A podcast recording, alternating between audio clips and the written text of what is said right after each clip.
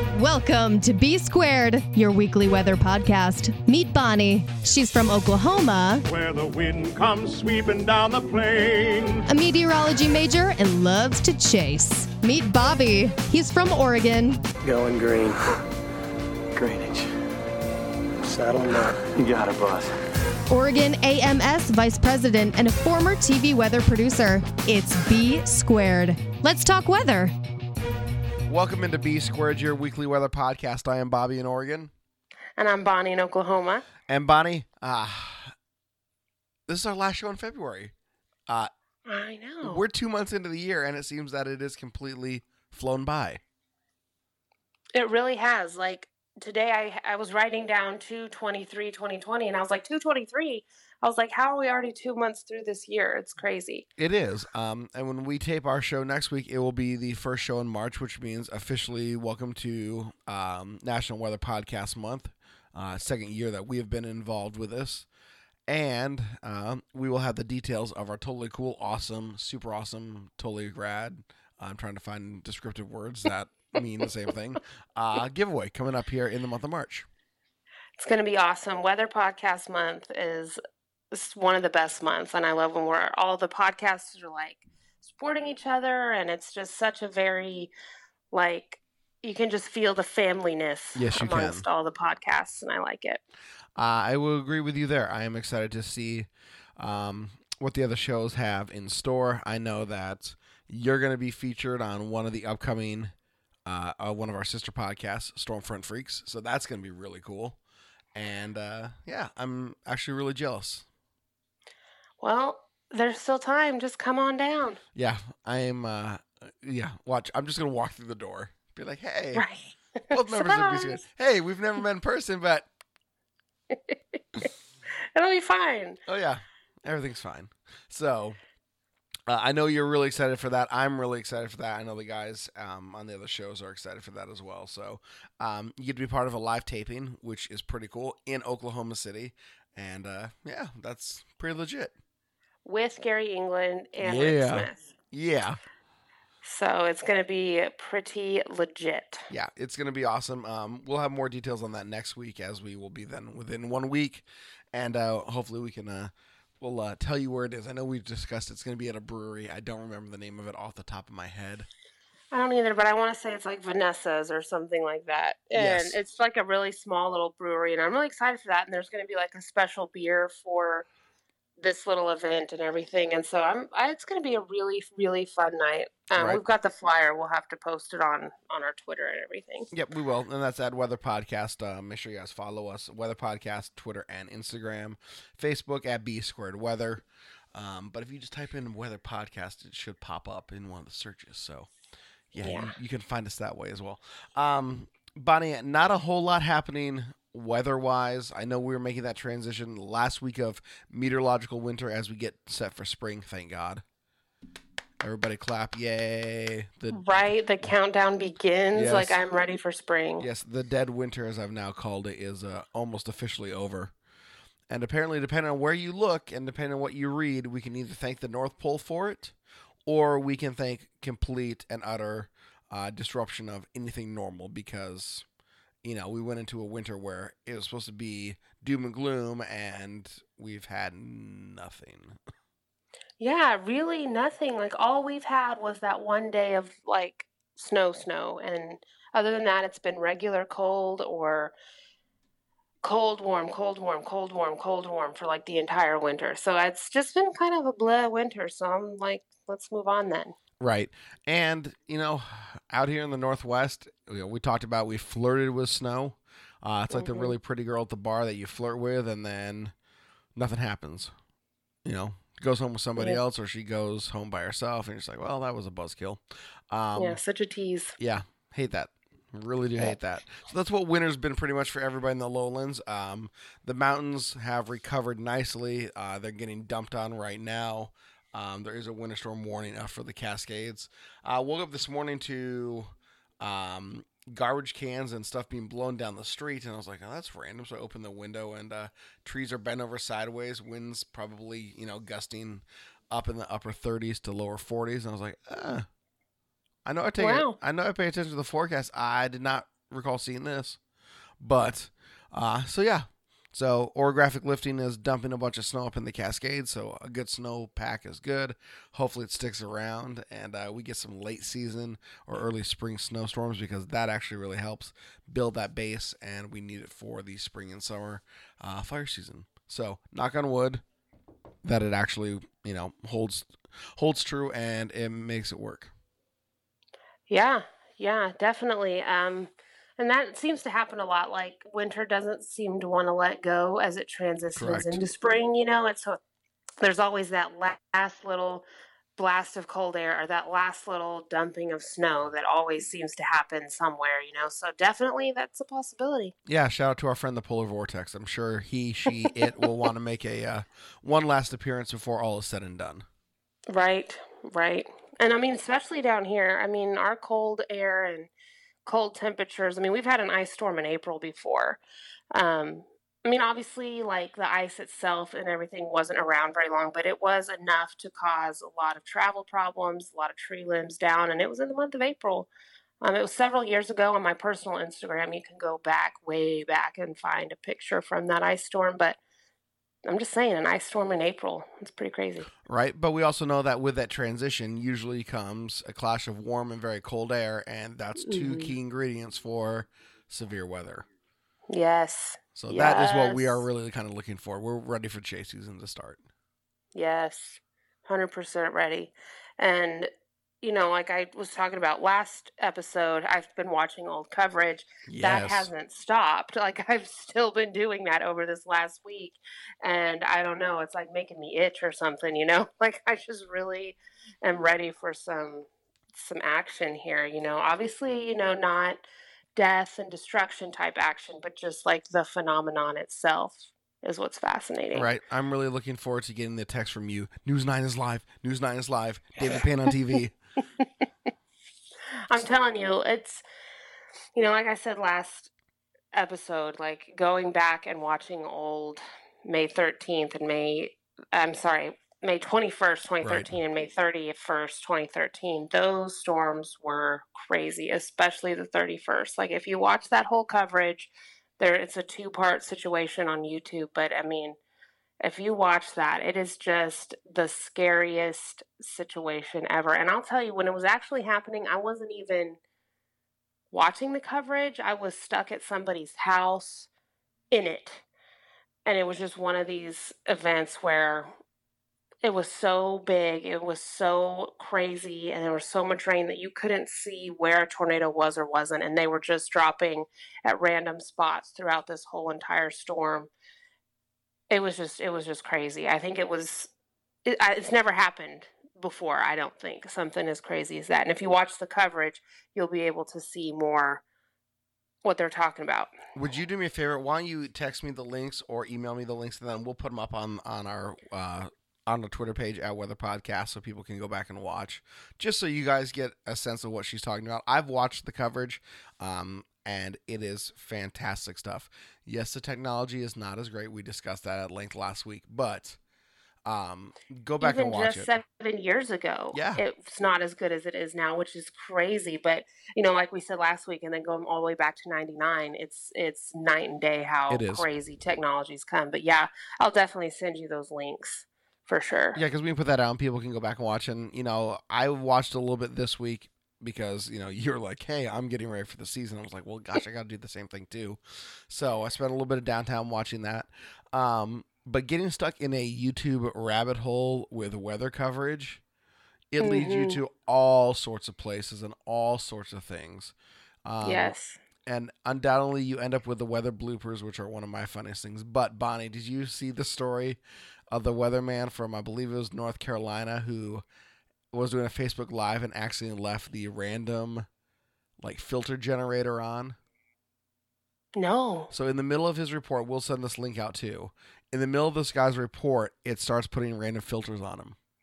So he's got a space helmet. He's got a mustache and glasses. He's got, you know, he's lifting weights, uh, a whole bunch of stuff. And it's a minute and a half long report. A guy doing the weather out on the street, and all these random stuff is happening, and it is absolutely hilarious. That is amazing. yes, hasn't- please post that. Yes, he has no idea it's happening until after he's done with the report and then goes back and looks at the comments.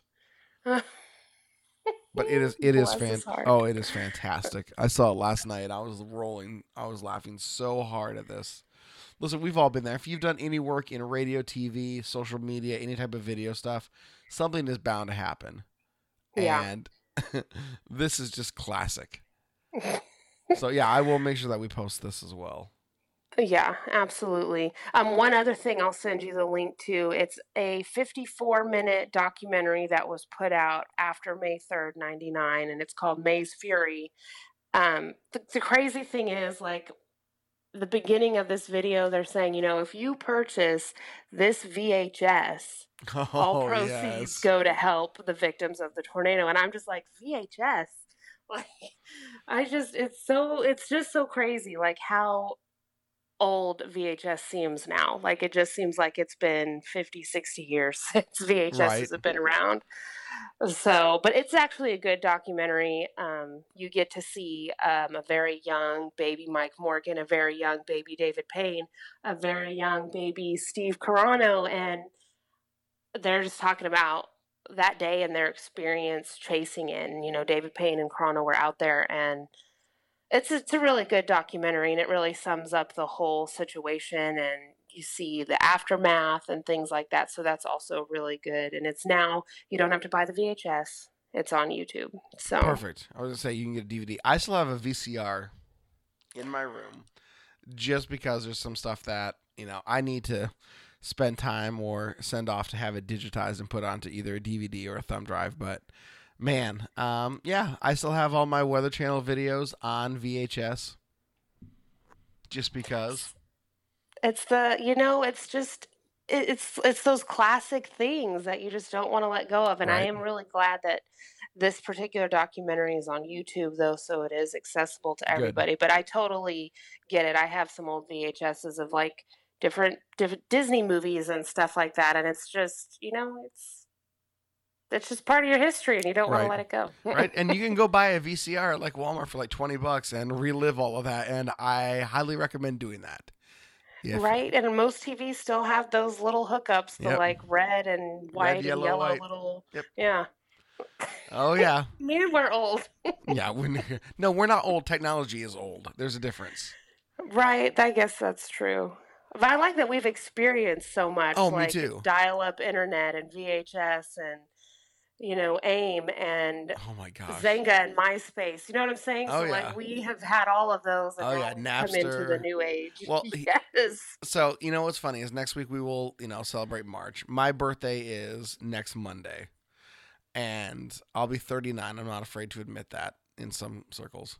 Um, other places, yes. This place, definitely not. Um, and I was thinking about this. I remember the first time that I ever was introduced to a cell phone.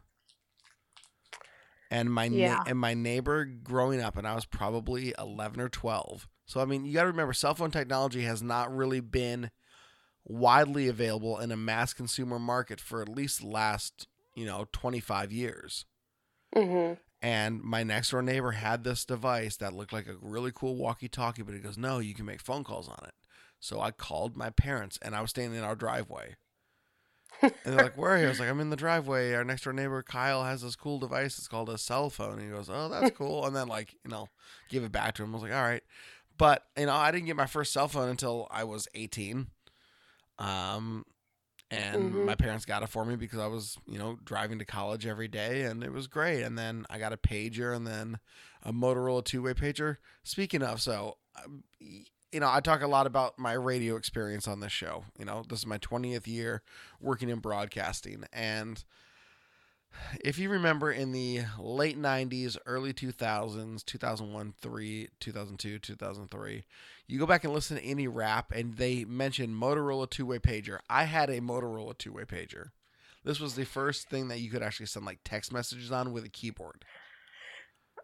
Yes, you know, there's an old Lil Wayne song, and he mentions Yes. a sidekick, and I'm Yep. just like, Oh, those were the days. In the days of the BlackBerry, my mom had a BlackBerry. Oh yeah, and then it's morphed into an iPhone, and then more, you know, and that's morphed into everything else. But man, it's just like And the Razor's coming back. I'm so happy I had a Razor growing Right. up. Like I just felt like it was really an important phone to have. Like agreed. And I had one. I didn't have the Crazer. That was lame. It was the Razor. That was the cool one. Yeah, the real one. Um, yeah, Yeah. you know, flip phones are making a comeback, and that's pretty legit. So, but shout out to the early one megapixel, you know, camera phones that we all took photos with. and you know, you know what's funny is most of those photos have somehow disappeared. I know, but you know what though? They will still work if we find them like in the Oh, bottom absolutely. of a lake or something. like they're still gonna work. Absolutely, my uh, Remember sharing ringtones? Remember my that? gosh, And oh, it was yeah. like those weird MP3 or MP4 files or Oh, whatever. yeah. and it would just be like some really crappy sounding chunk of a song. oh yeah, but you totally knew it. You're like, oh, I love that song. Um, like, I I my used phone to make that sound. I used to make my own ringtones. I actually Yes. downloaded a program. So, um, do you remember the Nextel feature where it had Direct Connect, the beep beep? Oh yeah. So I Mhm. had I had that phone for work, and then because my dad's uh, business at the time was also on that network, I was able to do the cross connect, so I could be on my work network, be on his work network, which was awesome. But yeah, I would sit at my first radio job, and I would create my own ringtones. And Bonnie, I'm not gonna lie, one of my first ringtones I still have on my current day iPhone because it was awesome. Um, but I also have an EAS alert on my phone as a ringtone. Um, and I'd have to go through and edit it just because when it plays, I don't want it to actually trigger off in EAS because that's a big no-no. As one, Right. of, as one of my friends found out a couple years ago. Um, but there was a severe storm, a severe thunderstorm warning for Portland.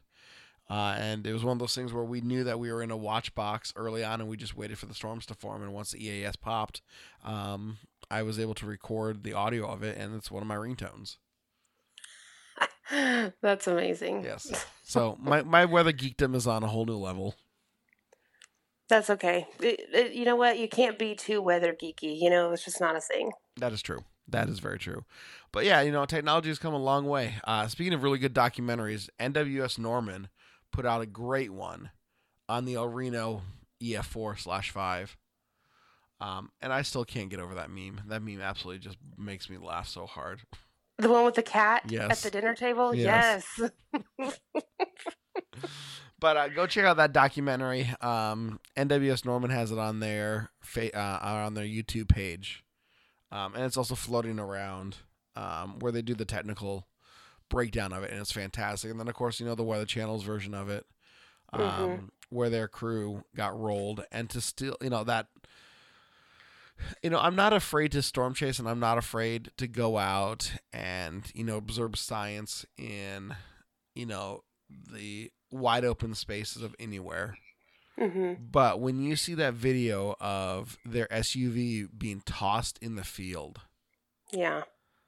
You know, it's just one of those things where you're just like, man, it, that hits home. And then, of Yeah. course, you know, losing, you know, the three storm chasers that day, and then, you know, some of the other chasers that have passed away in, in storms since, you know, it, it really does kind of bring it back home. But their documentary, and I don't want to, you know, we're not going to get into that right now, but the documentary that, uh, that the Weather Channel put out was pretty fantastic. And that's another great one to go watch. Um, that is on YouTube as well. But um, yeah, there's plenty of stuff out there that if you want to get hyped up for storm season, you know, YouTube is a great place to start. Yes.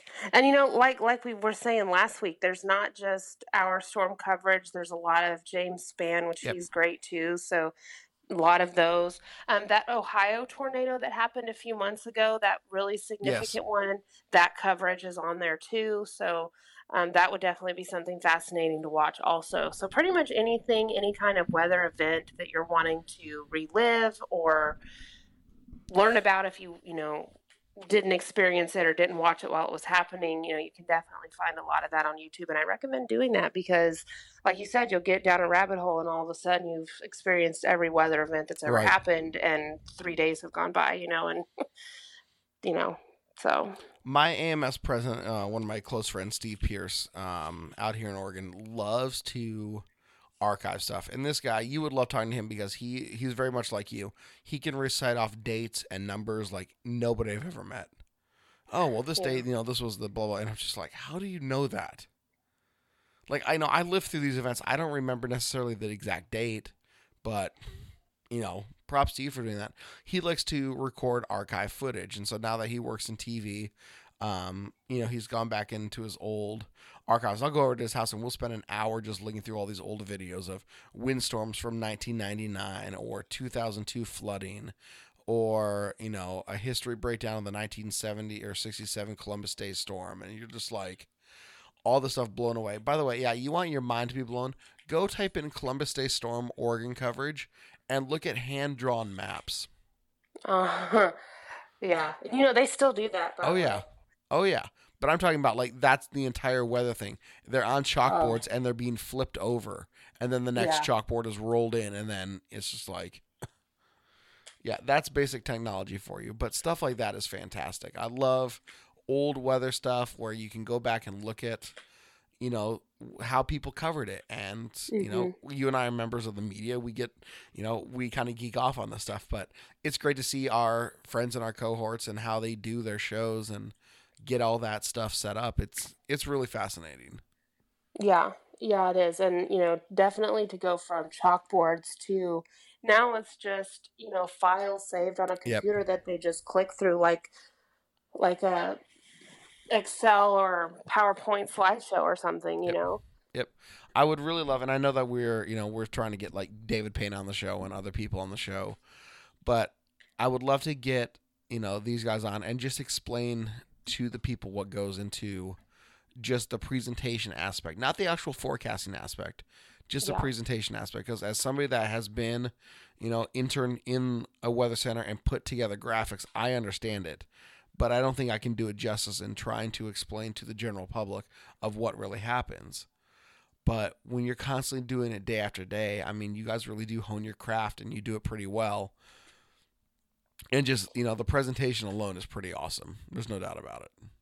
Oh yeah, definitely. And you know, I've job shadowed just a little bit with Oh, yeah. David Payne so I've I've seen him put it together. And of course, him and everybody, you know, on Channel Nine have been doing it for years and years. So they do put those graphics together really quick, and you know, they did actually um, try to decide, well, how do we want to do this? Because they'll do these little bar graphs on a severe weather day Right. with like wind, hail, tornado, flooding, and then they'll raise the bar, medium chance, high chance, that kind of thing. And, you know, so they've played around with different ways to present that kind of information and um, stuff like that. And so that's kind of interesting to see, like, how they want to change it up to make it more understandable or more urgent or whatever to the public, you know. So that's very interesting. Right. I know a lot of TV people get, you know, some crap flicked at them for, you know, various reasons. And none of it's warranted, in my opinion, unless, you know, you're overly hyping something. And,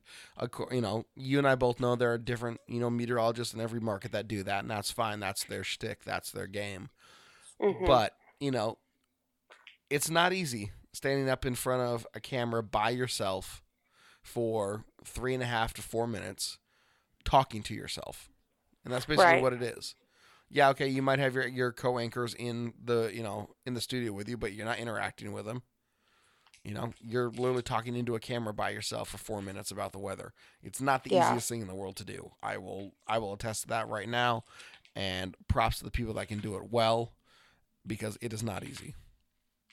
Yeah, definitely not. And then to think about during severe weather coverage, because that whole time that they're interrupting programming, Oh yeah. which I'll tell you, some of those videos like are four hours long. So that's four hours of storm coverage, some of them longer, like six hours, stuff like that. But it's not back to back action through all of that. So to be able to fill the space and and discuss things and know when to go to whose camera or the chopper or the graphic or the velocity or whatever. You know, I think that takes a lot of skill to be able to just smoothly cover everything and there not be all this weird dead air. We don't know. You know what I'm saying? And so that's impressive to me also. Yeah, that's where your producers and your technical directors come in as as kind of your backbone because you know, Mhm. like you know, for example, you know, we'll use David Payne here, um, just because you know I know he's he he's my favorite in Oklahoma to watch for severe coverage. And listen, I listen to all this. I watch all the stations. I just really Yeah. like David's presentation. Um, Yeah. But when he's calling for, you know, the booth to switch between velocity or go back to reflectivity or go to your own radar, the reason why Yeah. they're doing that is because those are basically independent sources Yeah. that he has access to, but the control room is the one who will put him up on air. And so your technical director has to be on, you know, basically be on his game to be able to switch these. And you'll see moments with it, and it happens everywhere. It happens on the Weather Channel, happens at your local station, where the weather guy wants to look at something, and then all of a sudden, you know, he's you know snapping fingers trying to get somebody's attention. It's like, bro, you got to give them a second to do their job too. And Yeah. so it's just fantastic. But man, that's uh it's it takes a lot of work. Um, actually, the chief meteorologist at the ABC affiliate here in town in Portland, where I interned for, uh, there was a breaking story that came down on Friday. Um, not weather related. It was a uh, a murder trial, and the coverage and the verdict was coming down. And he's inside the booth, and instantly I was like, "Oh man, this is why I miss working in TV and radio day to day because of excitement of like this." And I'm sure it's the exact same in severe storm coverage versus just your generic breaking news. But you know, you have two or three producers in the booth. You have your graphics guy or graphics people on headset. You have your sound people on headset, and your technical director and your director, and you're calling shots. And you're like, okay, this is you know this is a big deal, and this is I'm sure. Gosh, I would love to just be a fly on the wall in the back of the booth for severe weather coverage because I'm sure it'd be absolutely insane and fascinating to watch. Yeah, and you know they they bring in like their other meteorologists Oh, as well, and they're working behind the scenes, watching other storms, watching radar, whatever, and then but they're all mic'd as well, so you hear them talking, but you don't Yep. see them, and they'll chime in with different things. And same with the news anchors, they'll be like, "Oh, we're hearing of this amount of power outages and stuff like that." So it's like everybody's still covering it, even if just the one guy is there on the screen, which by the way, I hope everyone knows that that's a green screen. So David Payne or whoever is just standing there with a green screen behind Yep. him. You know And- what I mean? yep. And so it's that I can't even imagine the practice that takes and all of the you know chaser streams and everything are off to the side and he's looking at that and you know telling which one to put up but i just i mean that's another thing like you're literally standing there with a blank wall behind you talking about stuff that's going on behind you that you can't even see behind you you know what i mean? Right. so it's like uh, the amount of practice that takes and and everything is is amazing to me. So Yeah, just to- props to all of them. Yeah, just to be comfortable with it and um, you know, some of the behind the scenes stuff you may or may not know this. So they have, you know, basically your full program, what you're seeing on air, they see behind, you know, and they're off to the sides of the green screen. So they're off camera. But Mhm. also the camera because of, you know, with technology and the way things have evolved, um, most stations, if not all of them, have the ability to basically put up the broadcast directly in front of the camera. So you're looking at yourself yeah. in a monitor. And basically what it is is a teleprompter or a you know any type of uh, video screen that is mounted and it reflects off the glass. So the camera still shoots through it and you don't see that. But whoever's looking into the camera sees either script going up and down so they can read or it's just a picture of themselves and you know when you sit in a studio and you know your weather person's like hey just a reminder please make sure you switch this over to program so i can see what i'm looking at versus just either text or a blank screen and you can get to do your job. So they have the ability to see, you know, multiple points of what it looks like. But yeah, I mean, when you watch David Payne's coverage and you look and he's saying, "Oh, well, let's go over here to Jim's uh, live feed or go over to Susie's live feed or let's go to the helicopter." He's watching all these in in real time. That to me is amazing. I would love to see just like a virtual tour of the News 9 operations just so I get a sense of how many monitors he's actively looking at. Right. And I, you know, I've seen it and I honestly can't remember. And I'm probably going to, I'm going to throw out a number and it's probably wrong, but I swear it's like eight. Oh, that wouldn't surprise me. And they might not all be on, you know, I mean, they might just need five of those or whatever, but I can imagine during a severe weather day that they're probably all on and it's, it's probably everything. Everybody stream plus reflectivity, velocity, you know, whatever, all those different things that they use. And for him to just decipher which ones to use. And then I also want to point out when they're standing in front of this green screen and pointing at things, to show you, hey, look here, or here's the storm. Like like you said, they're looking at themselves. So it's like when you're in a mirror and you're trying to like point to something on your face, it's it's backwards. So they just have to have a lot of talent to be able to do all that, manage all that, Oh yeah. and act like it's effortless while communicating all of this urgent information to the public. You know, it takes talent and a special kind of person to do that. I want you to to you know watch, and this goes for everybody that's listening to the show over the course of the next week. And I want you to tweet to us at Weather Podcast. I want you to really watch your local TV weathermen or women, your weather people, or the people on the Weather Channel, or if you watch like a national show like Good Morning America and Al Roker. Watch how much they use or don't use their hands. hmm It's very fascinating. The guys that use their hands do it really, really well in pointing and describing and drawing. And the people that don't use their hands, you see them a little bit more or less on camera than off. Where they come in, they just stand there a little bit, they might move their hands a little bit, but then they walk off the screen so you see the full graphics and then they come back on. It's very Yeah. interesting to. I've, I've looked at this a little bit, but just kind of make a mental note when you're watching weather forecasts and then let us know at weather podcast send us a tweet we'll send you a sticker and you know just i want i want to know what your local weather people do are they you know do they talk with their hands or are they more you know let the graphics speak for themselves Right. And then, like you're, you know, I think what you're alluding to is, is it because they're not comfortable? yeah i think it's because they're not com- yeah they're not comfortable pointing because they're still trying to get used to it Yeah.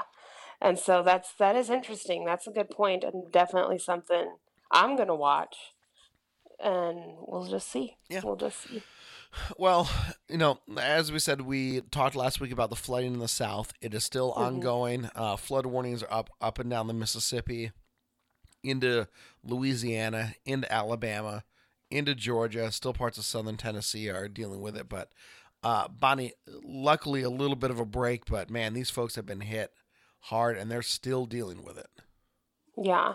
It's it's crazy the amount of rain. I feel like this has been a very active weather pattern for them over the past several months for that part of the country, and it's just crazy how it's just really not wanting to let up very much. Um, but hopefully they get a little relief here soon. They can dry out just a little bit. Right, we hope so. Um, I'll pull up the national forecast again because I was looking at it earlier.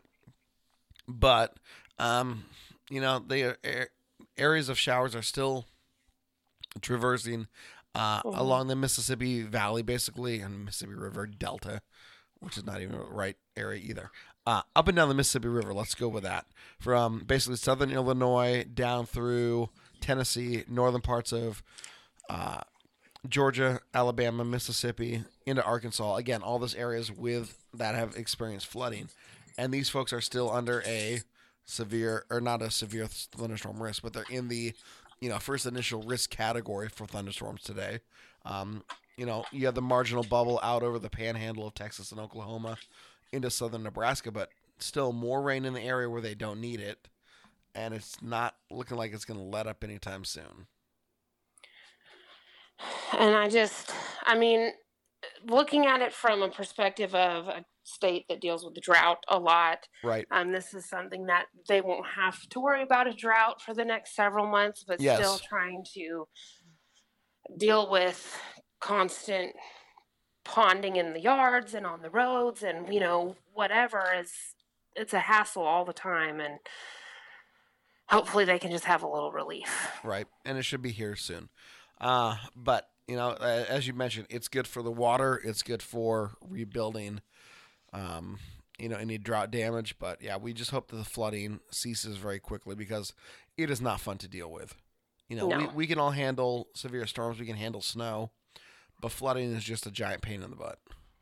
It really, really is, you know, and everybody has different situations at their house, you know, Yep. the level and certain areas of the yard that constantly flood or whatever, you know, and it's like to just have to deal with that day in and day out for a long stretch of time is got to be stressful. Yeah, it's not fun.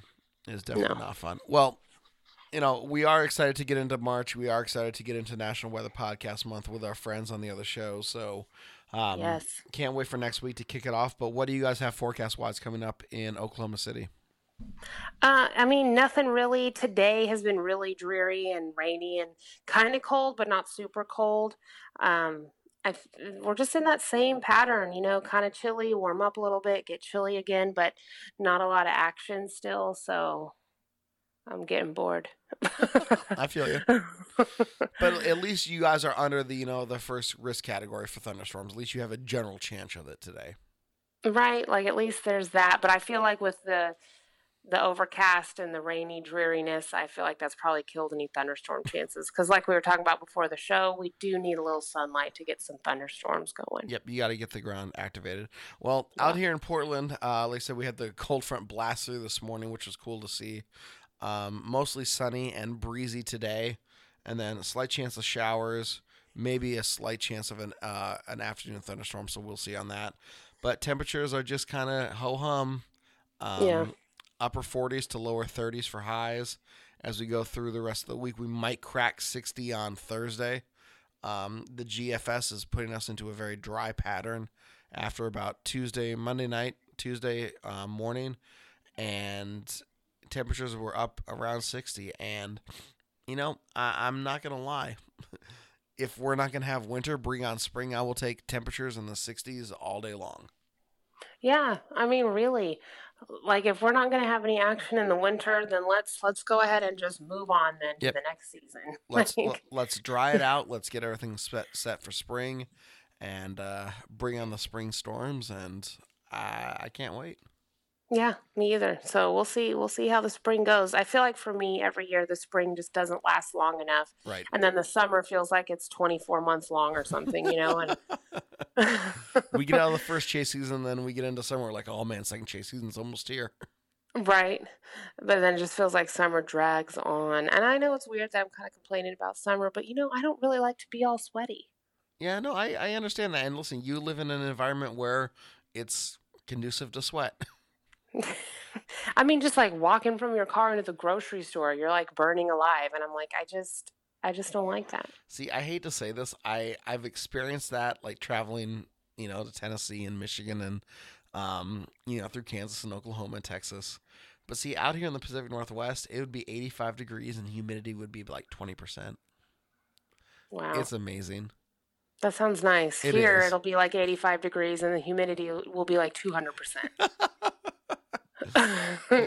and we'll be like swimming to our vehicles and Right. stuff because it's just so humid and the air is so moist. Right? I said it. Yeah, there And is it's icky. there's a reason why they say big hair don't care, and I believe that's directly related to everybody in the Midwest and the South. So, Right? Exactly. Exactly. but man, uh can't believe it. February's over, Bonnie. I know. That's nuts. We're just moving through this year like nothing. It is two months down, ten to go.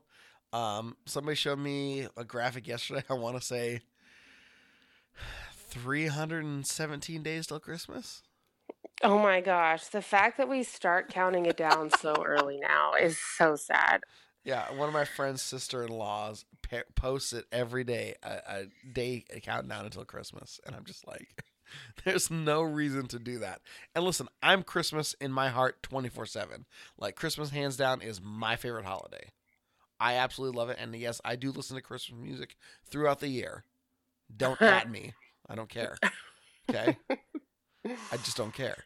I love it, and I will listen to it when I want, how I want, and I do because that's just me. But with that said, I don't need a daily countdown reminder. Like every once in a while is okay, and I'll come across the North Pole live countdown stream on Facebook because somebody will share it just because there are other people like me out in the world that love Christmas, and I'm like, okay, I'm okay with that, but. I'm gonna draw the line right now in the snow slash sand slash whatever you want to draw a line in. Actually, that reminds me, we do need to talk about one other story before we wrap here. And normally we do forecast last, but um, put a line in the sand. I don't need an everyday Christmas countdown, but I will listen Right. to I will listen to Christmas music every day if given the chance. Hey, I'm not saying that I'm not judging you, but but you're silently ju- well, you're openly judging me. It's okay. I mean a little bit. Yeah. It's okay. Speaking of drawing lines in the sand, this was a joke. that was put out on Twitter in response to a story that came out. And, you know, we're going to, I'm looking at our storyboard here and I was like, how did we not talk about this earlier? Anyways, the National Weather Service earlier this week, along with NOAA and a couple uh, computing companies, put out a press release that they are going to increase the size of the computing power for forecast models and climate models at NOAA, which is great, right? Mhm. Everybody can agree, regardless of your political viewpoint, more computing power to help us produce weather forecasts is a great thing, Always. right? We're, we're, we agree with this 100%. Somebody Yes. tweeted, well, does this include the use of a Sharpie? And I was like, okay. Yes, in one in one theory it does because I believe the president does use sharpies to sign bills into law, and I believe the resulting the result of his signature is actually the reason why we are increasing our computing power. So I'm like, well, you know, in theory, yes, but I get what you're saying, and it was still equally as funny.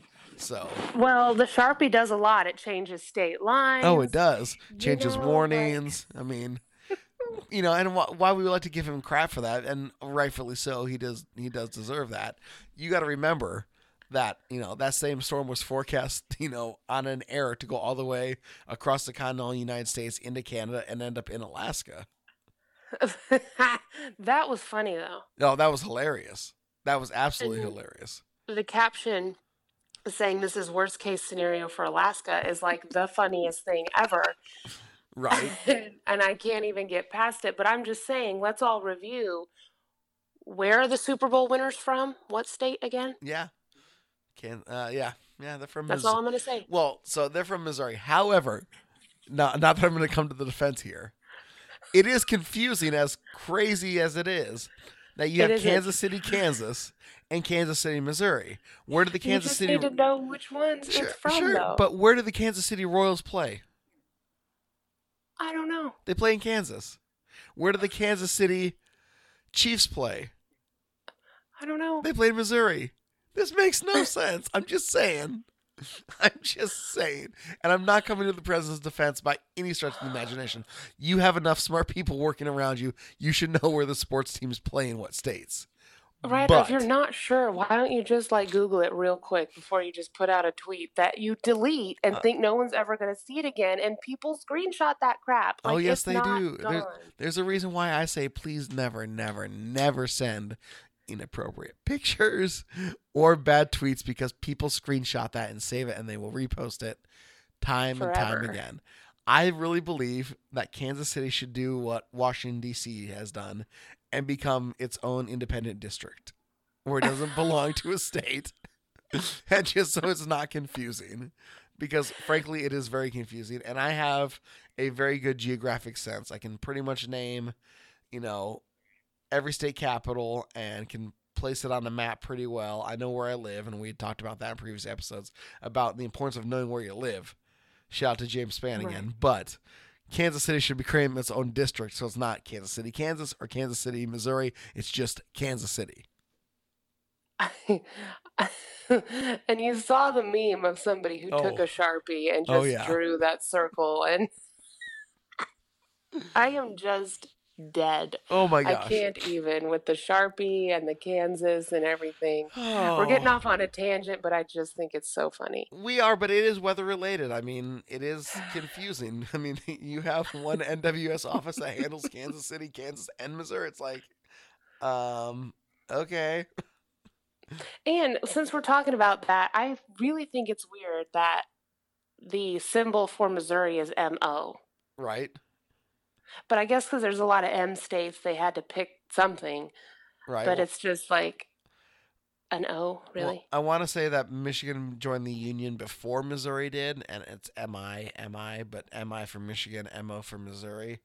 Um, I think MS part- for Mississippi, Yeah. MR for Maryland, yeah, MA for Maine, right? yes, Yeah. or MN for So- Maine, MN for Maine. Oh. Yeah. Which one, what's Montana?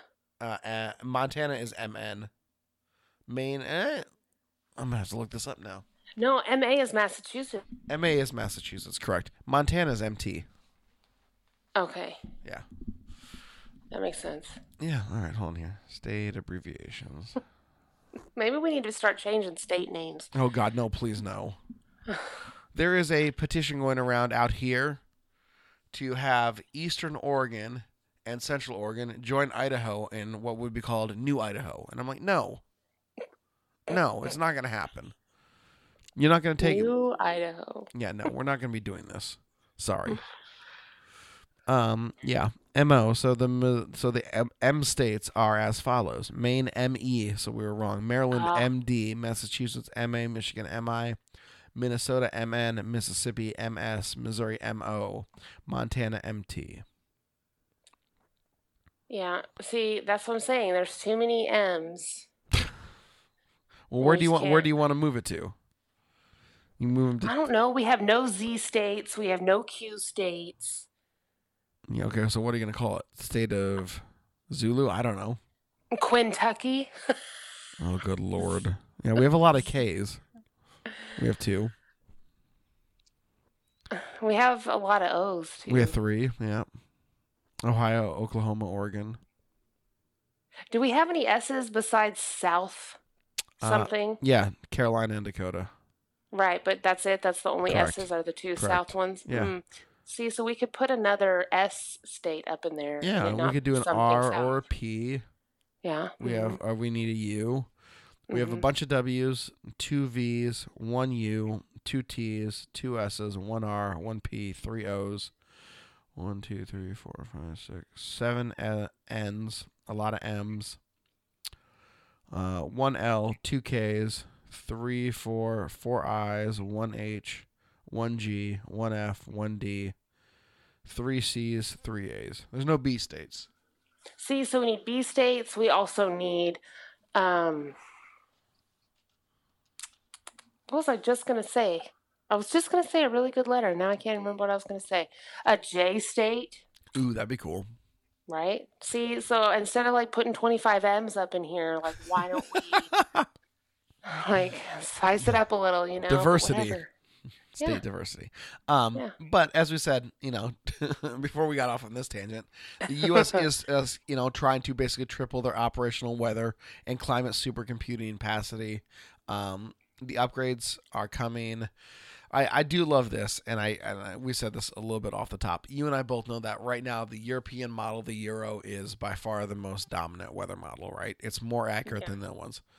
Here's the first opening paragraph from the press release that came out. The United States is reclaiming a global top spot in high performance computing to support weather and climate forecasts.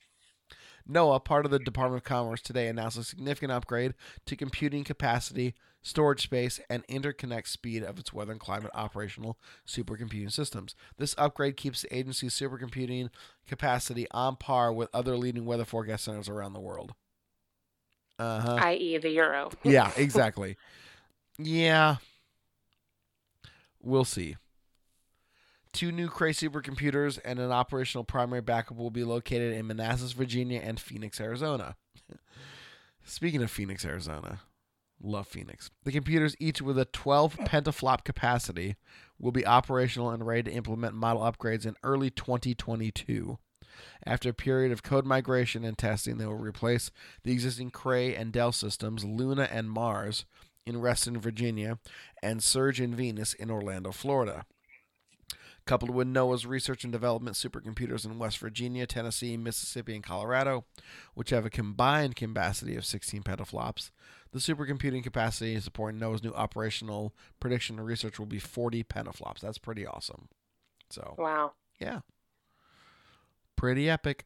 Speaking of epic, they will be uh, implementing research and development under NOAA's Emerging Earth Prediction Innovation Center, which is epic.